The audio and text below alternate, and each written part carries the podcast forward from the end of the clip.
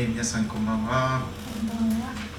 今年最初の福音テストにようこそいてくださいました。お願いいたします。えー、新年早々大きな地震があったりとかしておりますけれども、えー、休校の中にはを賛美しつつ、えー、春を暖かい春を持ち進んでいけたらと思っております。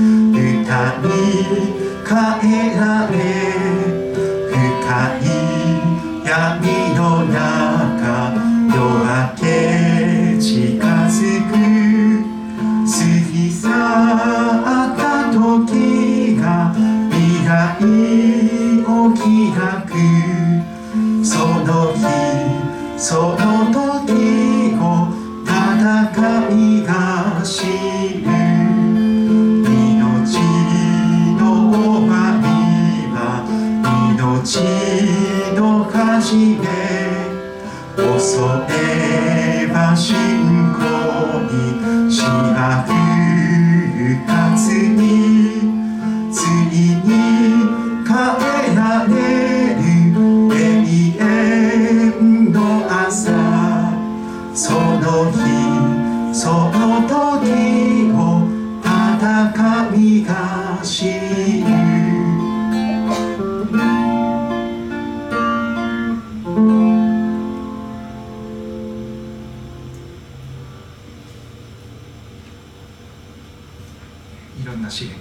ますが詩篇の訳は、えー、感謝という言葉が、え、まず使われます。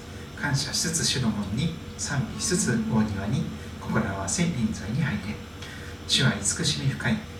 その恵みは常しえまで。その真実は世に至れと歌われております。詩篇の訳を歌っていきましょう。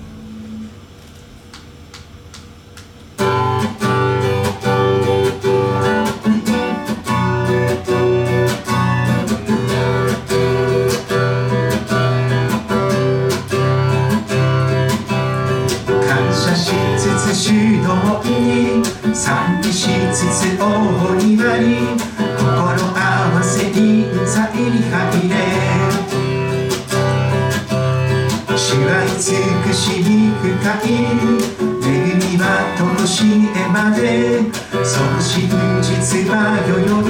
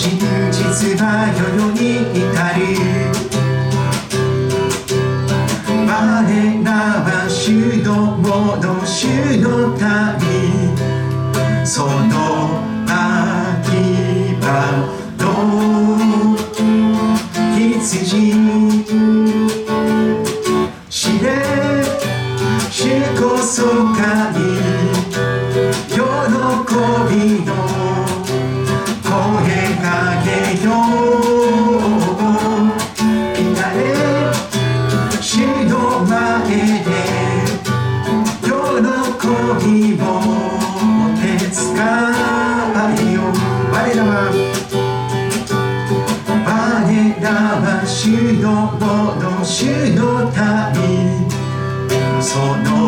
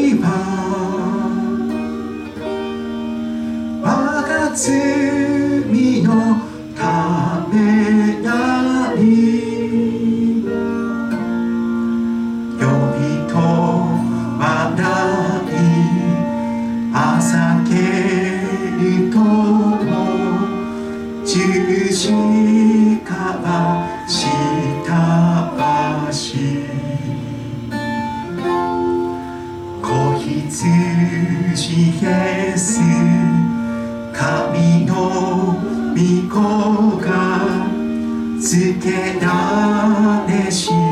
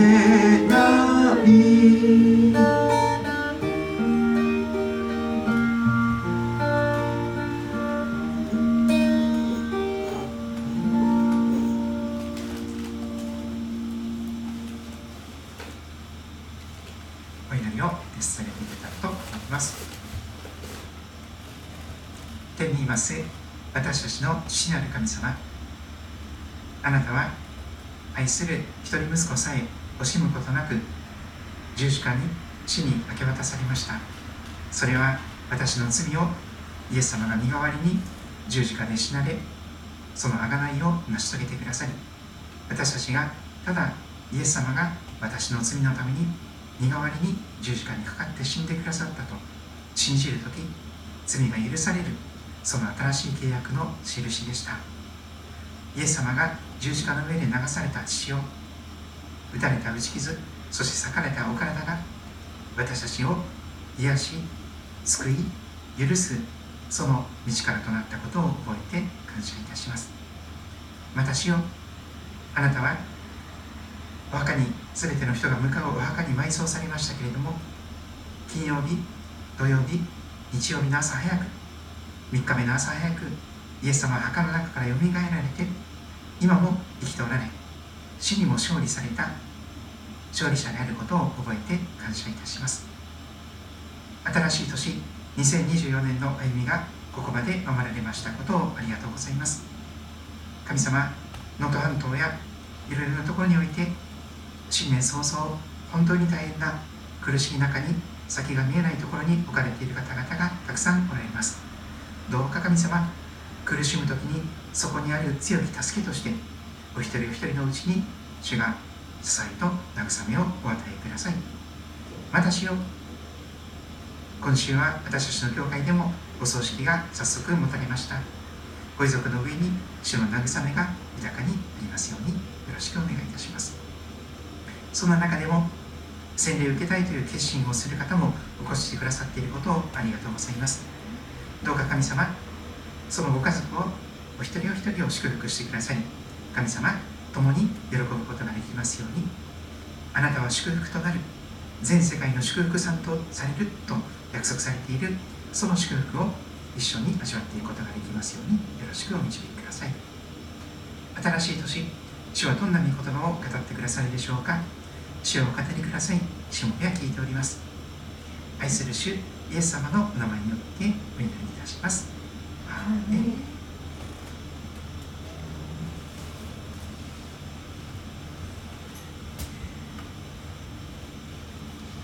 聖書ですね66巻もあるのですけれども、えー、その中で新約聖書と旧約聖書が分かれております、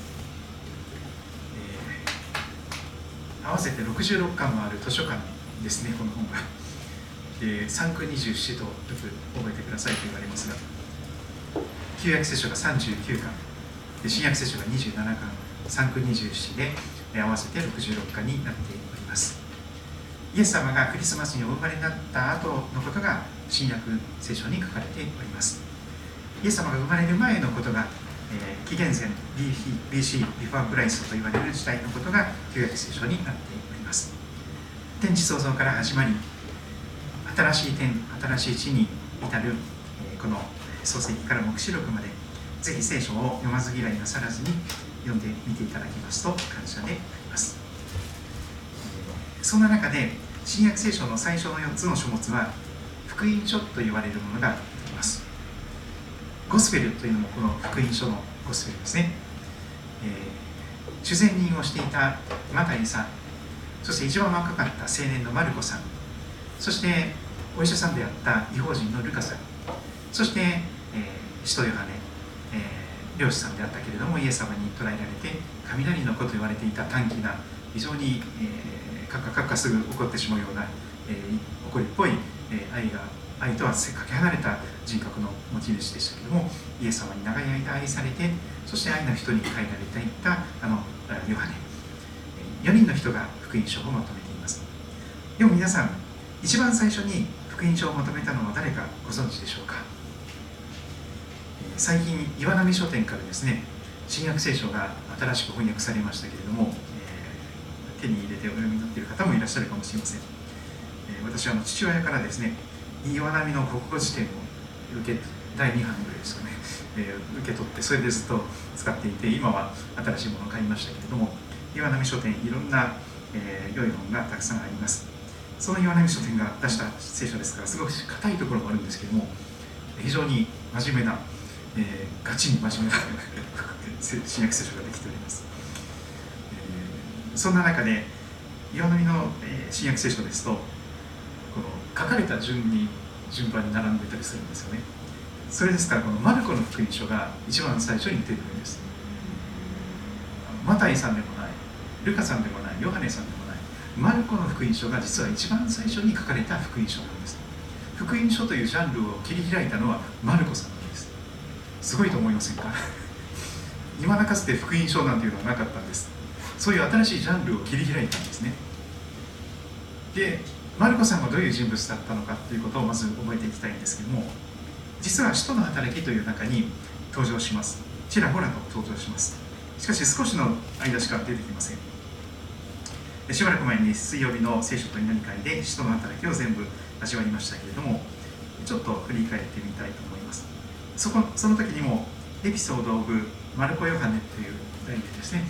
ある日の水曜日その箇所を味わったと思いますけども使徒の働きの13章にこのマルコ・ヨハネさんが出てきます。マルコと言われますが、えー、別名ヨハネさんですマルコ・ヨハネと表現しておりますがマルコと呼ばれたりヨハネと呼ばれたりします。でその人物はですね使徒の働きの13章に、えー、主に出てきます。13章そこはですね、えー、このバレナバとサウロを性別して私が召した働きに就かせなさいということで最初の宣教師としてですね、バレナバとサウロが選ばれてそして派遣されていく宣教師として使わされていくという場面になっております。最初の伝道旅行の出発に実はこのマルペ・オハネも助手としてアシスタントとしてついていったということが記録されています。13章の4節2人は精霊によって送り出されセレウキアに下りそこからキプロスに向かって向けて船出しサラミスに着くとユダヤ人の諸街道で神の言葉を述べ伝えた。彼らはヨハネも助手として連れていたと書かれています。このヨハネというのが別名マルコですね。マルコ・ヨハネ裕福な家庭で生まれたちょっとお坊ちゃんのような方だったかもしれません。ちょっと甘やかされて育っていたのかもしれません。多分そうだったと思います。それですから今でいうところの即戦力にならない人だったんです、えー、なんかすごい弱っちくてですね。あの就職してもすぐにその会社辞めてしまうみたいな感じもそういうところがなきにしもあらずなんです、えー、今の時代もこう即戦力が求められますけれどもでも最初から上手にできる人はいないんですよね。最初から立派な人はいません。みんな最初は未熟です。未完成未熟。そして弱っちいんです。マルコ・ヨハネもまさにそういう人物でした。若気の至りということもあったでしょうがでもまだ根性もないしですね。努力という言葉もあまり好きじゃなかったかもしれません。今の若者のように。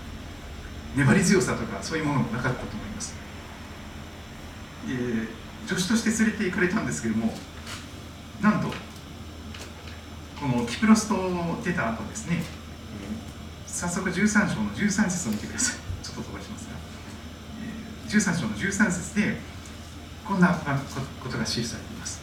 これがマルコ・ヨハネさんの一番印象深い聖書が語る姿であります。パウロの一行はパコスから船出してパンフリアのベルゲに渡ったが、今のトルコの半島ですね。の方に地中海のキプロス島から北上して、えー、ついていくわけです。ところがヨハネは一行から離れてエルサレムに帰ってしまった。と書かれてるんです。お分かりいただけますか？これからだよ旅は。これから伝道旅行なんだよ。これから宣教なんだよ。それなのにあなたもう帰っちゃうの。え嘘。冗談やめて。というそういう青年なんです。ちょっと辛すぎてですね。もうちょっとついていけませんから帰らせていただきますと言ってお家に帰っちゃった。エルサレムが彼のお家があったところです。そういう人物なんです。お分かりいただけますか？へたれと言いましょうかね。今の言葉で言うと。ヘナチョコなんですよ本当に。弱いマルコ本当に弱くてですね使い物にならない。こんなやつはダメだと切り捨てられてしまうようなえー、そういう人物なんです。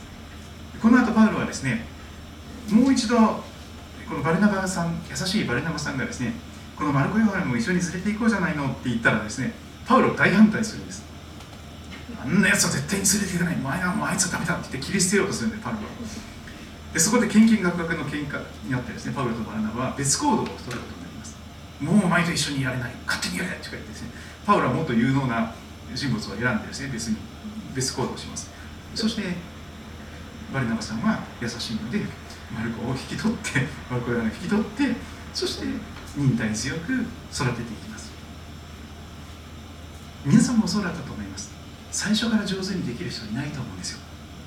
みんな最初はヘナチョコで弱くて未完成未熟そして一人前ではないと思うんです。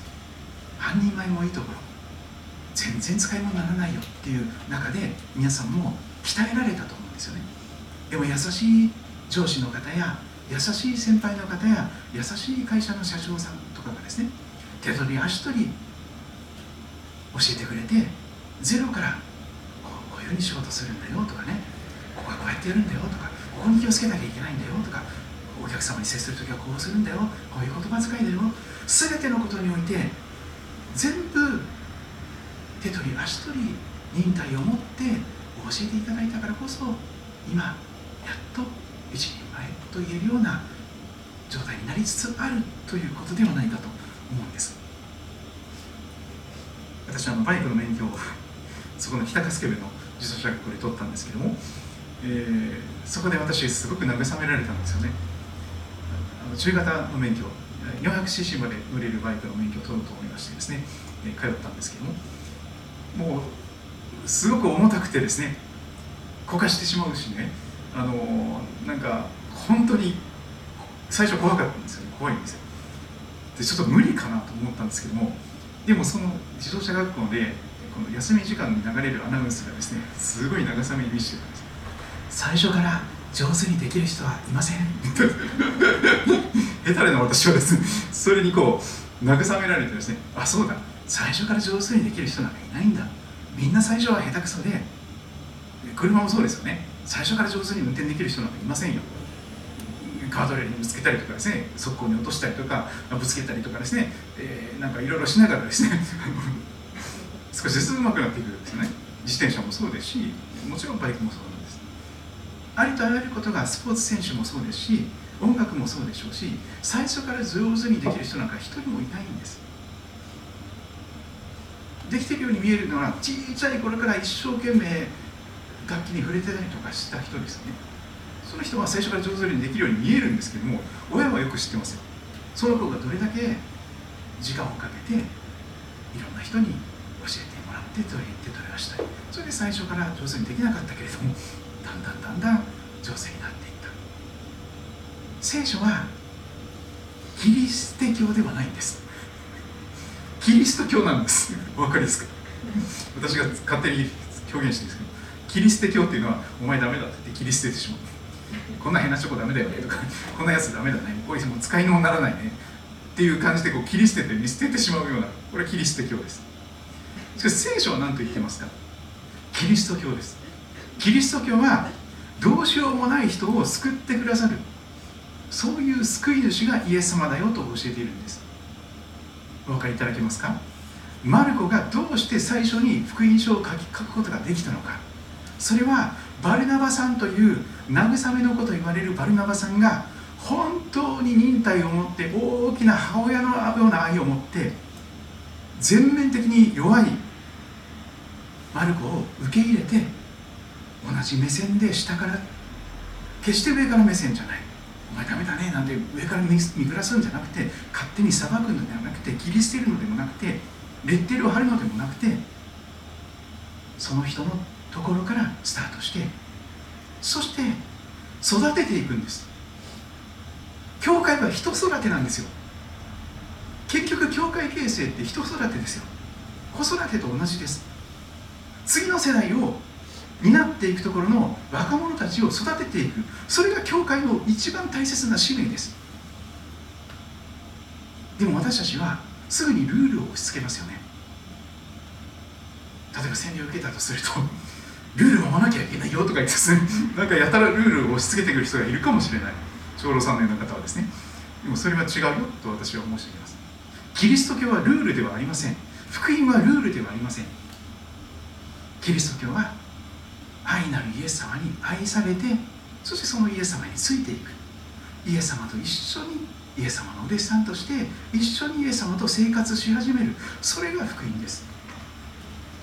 マルコ・ヨハネはそのように優しいバレナバさんに育てられていち早くマルコの福音書という形でイエス・キリストの福音を書き記すことができる本当に有能な後からパウロも悔い改めて彼は有能な人物です。彼を送ってくれとか言って後から頼るんですけど最初はパウロもですねこんなやつダメだと見下していたんです。あのパウロさんもですねまあやっぱりできる人ほど簡単に人を見下したり裁いてしまったりすることがあるかもしれません。でもそれは要注意です。私たちが裁きつかさになってしまうとろくなことはありません。つまずかせることしかできなくなります。せっかくの目を踏みにじってしまうみたいな良さが伸びないっていうあります。神の子イエス・キリストの福音の始めという言葉を使ってマルコさんはマルコ・ヨハネは福音を書き始めました。フロンティアですよ。誰も福音書なんてまとめたことがない。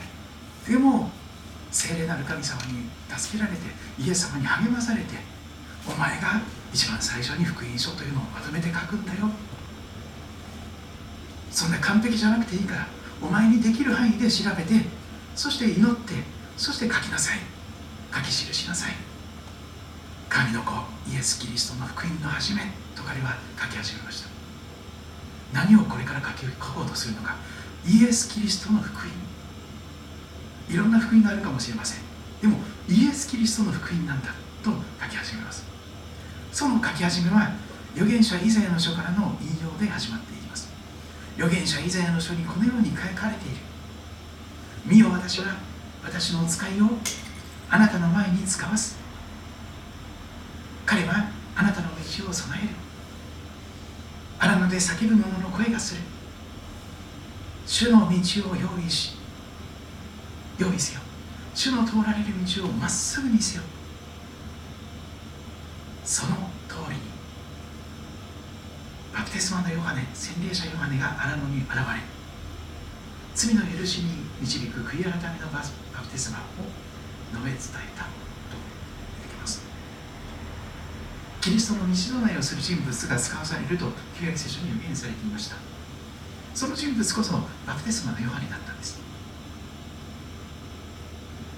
イエス様の母親とされたマリアさんの、えー、親戚のエリザベスさんという方がその男の子を産みました。なおヨハネとつけなさい。そのから生まれる前からお腹の中にいる時から精霊に満たされてそしてキリストの道備えをするものだよと言われました。女から生まれた者の中でバプテスマのヨハネさんほど素晴らしい人いないっていうほどにキリストの道備えをする人物として整えられた方でありました。マルコは続けます。ユダヤ地方の全域とエルサレムの住民は皆ヨハネのもとにやってきてバプテスマのヨハネさんのところに来て自分の罪を告白しヨルダン川で彼からバプテスマを受けていた。クルトネがももっと綺麗であればですね川で洗礼を授けたいと思うんですけどもちょっと今汚いですからね。さすがにあの湘南あたりと僕先生はですねいつも海で太平洋で洗礼を授けたりしていいなと思いますけども、うん、あのこの辺ちょっと綺麗な川がないのでですねちょっとあの適齢でしたりしておりますけどもえー、ヨルダン川ねバプテスマのヤさんからバプテスマを受けている人たちがいました本当に精霊によって心を刺されてもう自分の罪を言い表して精霊を受けないともういても立ってもらいられないというその中にリバイバルが起こっていたんですバプテスマのヨハネさんは本当にリバイバリストでしたユダヤ地方の全域とエルサレムの住民がぞろぞろとヨハネのところに何千人何万人と集まってきたんですよ。あのジーザス・レボリューションと似ています。アメリカでちょっと前に起こったようなことがかつてのユダヤ地方エルサレム近辺に、ね、起こったんです。一世を風靡した人物です。リバイバリストです。たくさんの人たちが自ら来て自分はこんな悪いことしましたこんな嘘ついてましたこんなふうに人を殺してしまいました傷つけてしまいました許してください。と洗いざらい素直に告白して罪を認めてそしてヨルダン川でヨハネからバプテスマを受けていったんです。ヨハネはどんな服装をしていたでしょうか？ラクダの毛の衣を着ていました。非常に質素なブランド物なんか着てませんか？本当に質素なあの、まあ、日本人が着てるようなものですよね大体ね。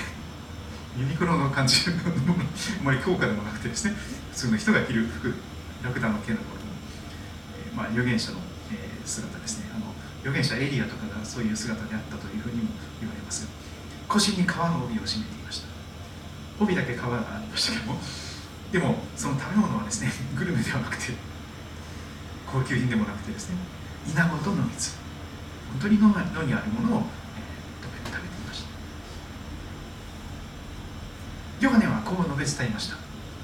実は私よりも力がある方が私の後に来られますよ。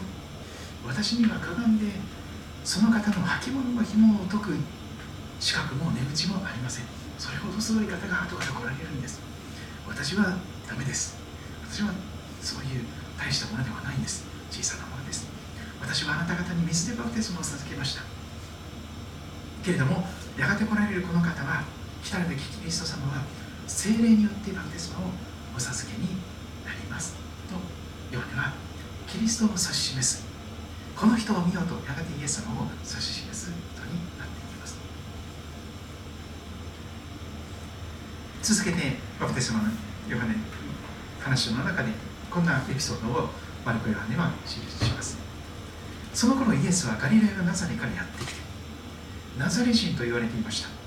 ユダヤのベツレヘムで生まれたんですけども育ちはナザレでしたからみんなナザレ人だと思っていました。そしてその時ですねの公の宣教活動を始められる時にはガリレアのナザレからイエスはやってきたんです。バプテスマのヨハネのもとにやってきたんですよね。それが福音の始めだったんです。でなんとイエス様自身がヨルダン川でヨハネからバプテスマ洗礼を受けられたのであります。罪のないイエス様がなぜ罪人が受けるべきバプテスマを受けられたのか。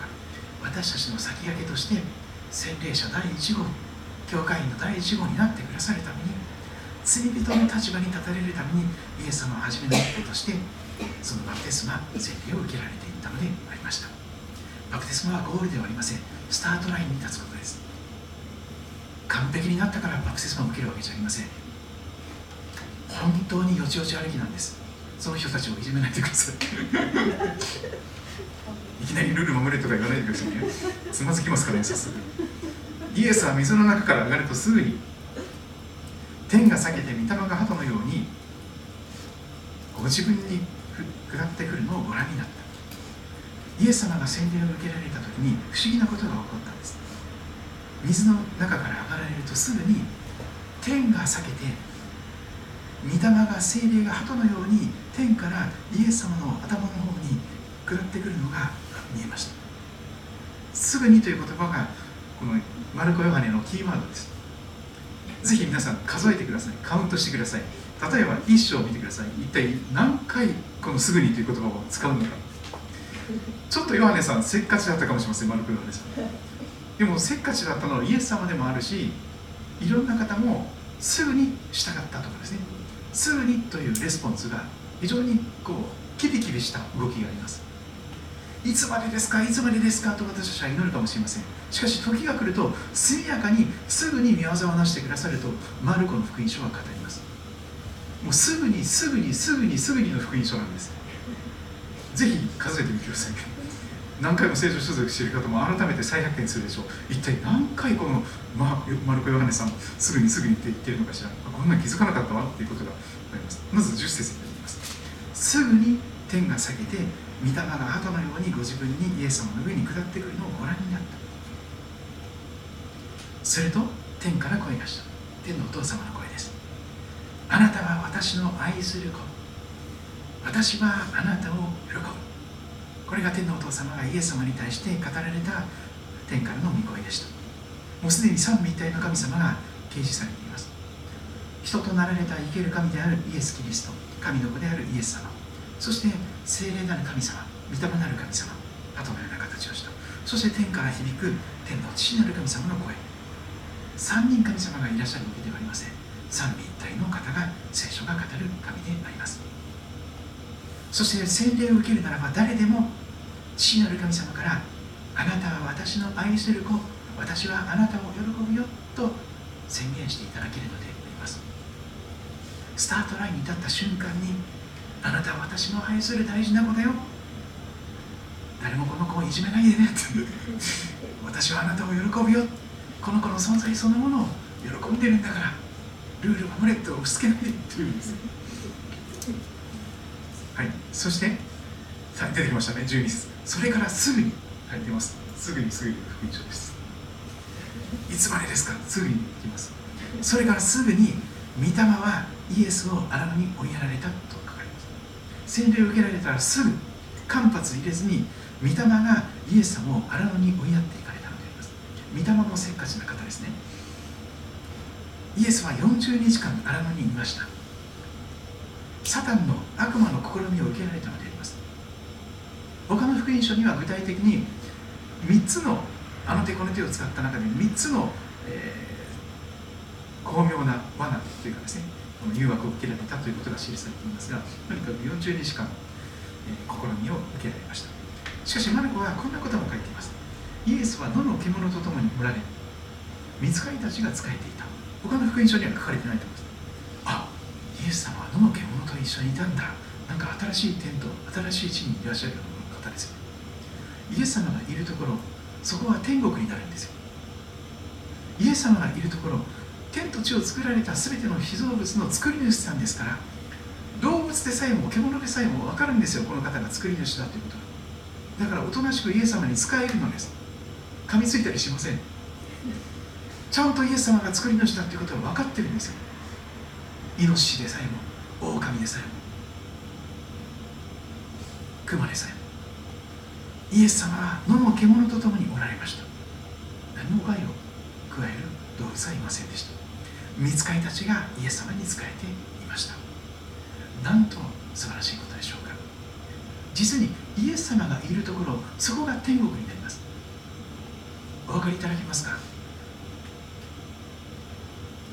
ヨハネが捕らえられた後いきなりバプテスマのヨハネの逮捕のところまではしょります。バプテスマのヨハネですね。歯に歯に着せる言葉にですねちょっといろんな人にですね罪をあからさまに指摘した、えー、してしまったのであの捉えられてしまったんですね。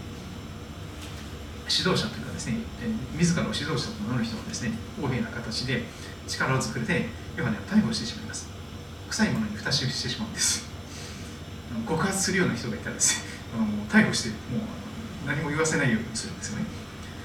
ヨハネが捕らえられた時その時イエス様はあ時が来たと悟ります。それが一つのサインだったんです。そしてイエスはその時にガリラヤに向かいます。そして神の国の福音を述べ伝えて言われるんです。その時から公の生涯交渉が始まっていきます。約30年間イエス様はひっそりと人目につかない形で親孝行をされながら準備を進めておられました。メシアとしてその新しい契約を完成させるために準備に準備を重ねて30年間準備をされた。そしてついに時が満ちました。人生というのはそういう時が来ます。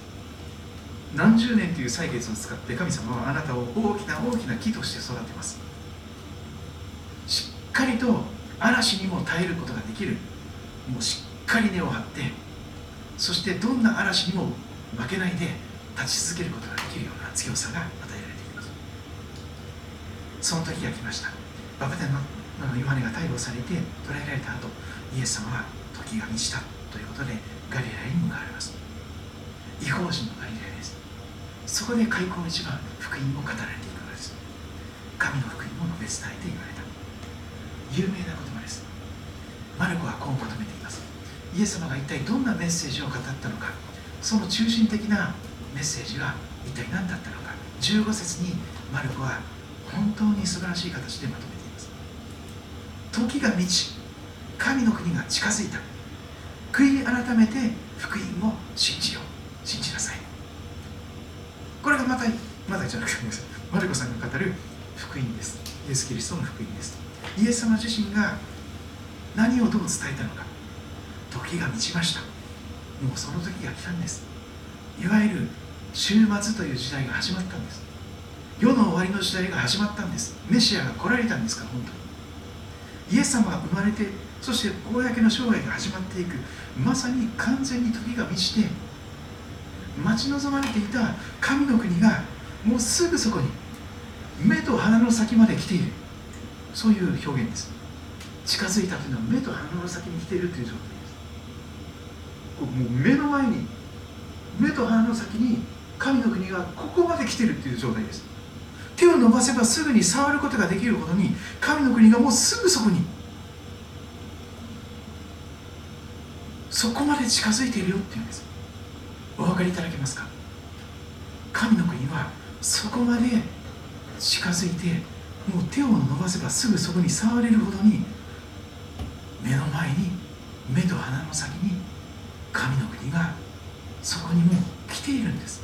それがイエス様が福音宣教を始めたという意味なんです。イエス様がそこにおられたらそこが神の国になるんです。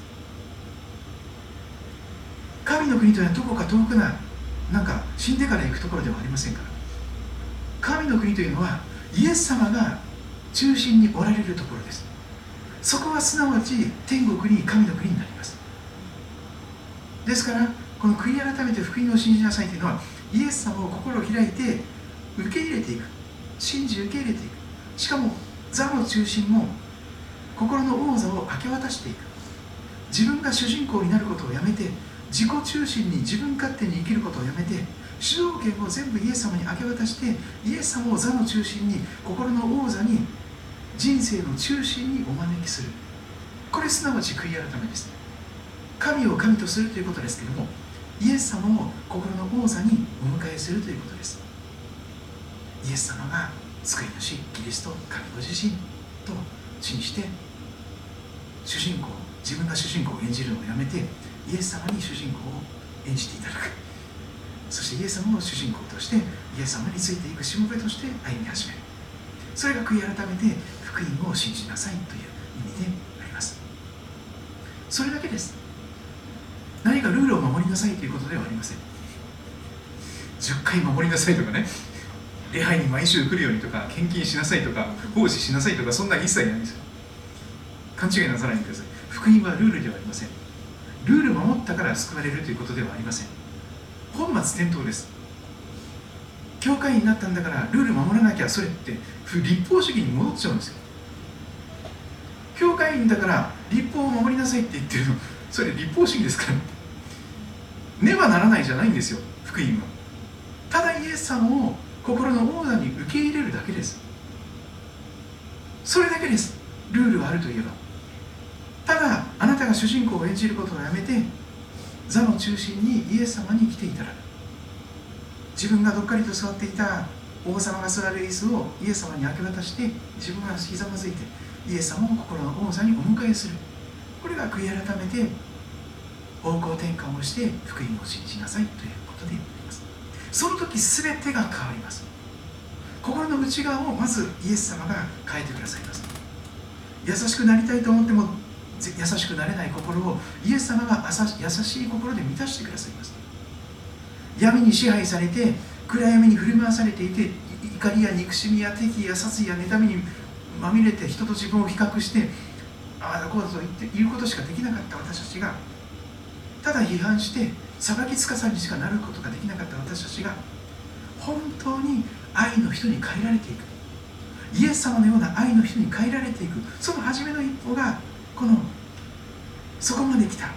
その身を私は戸の外に立ってあなたの心の外まですぐそこまで来て扉を叩いているその声に応答して心を開いてイエス様を勇気を持って信頼してお迎えしていく心に全面的にお迎えしてその時にジーサスがあなたの人生を変えてくださいます。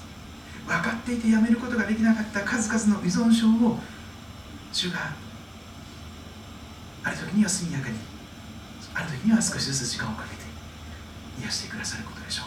心の病も多くの場合は少々時間がかかるかもしれませんがしかし主は必ずや癒してくださる。と思います実はこのスイートキリスト会にはうつになった方が何人かいらっしゃるんですよね。でも何人かの方ほとんど癒されてますよ。癒されてます。今本当にお元気にさなってますよね。ぜひ皆さんあの簡単に諦めないでください。イエス様は本当に慰め主癒し主助け主救い主です。時が満ち神の国があなたの目と鼻の先にイエス様が来られてぜひ心を開いてイエス様を受け入れて全く新しい人生をイエス様と共に歩み始めていただけたら感謝であります。その時に全てが変えられてまいります、はいえー、最後に「God Bless You」という歌を歌っていきたいと思います。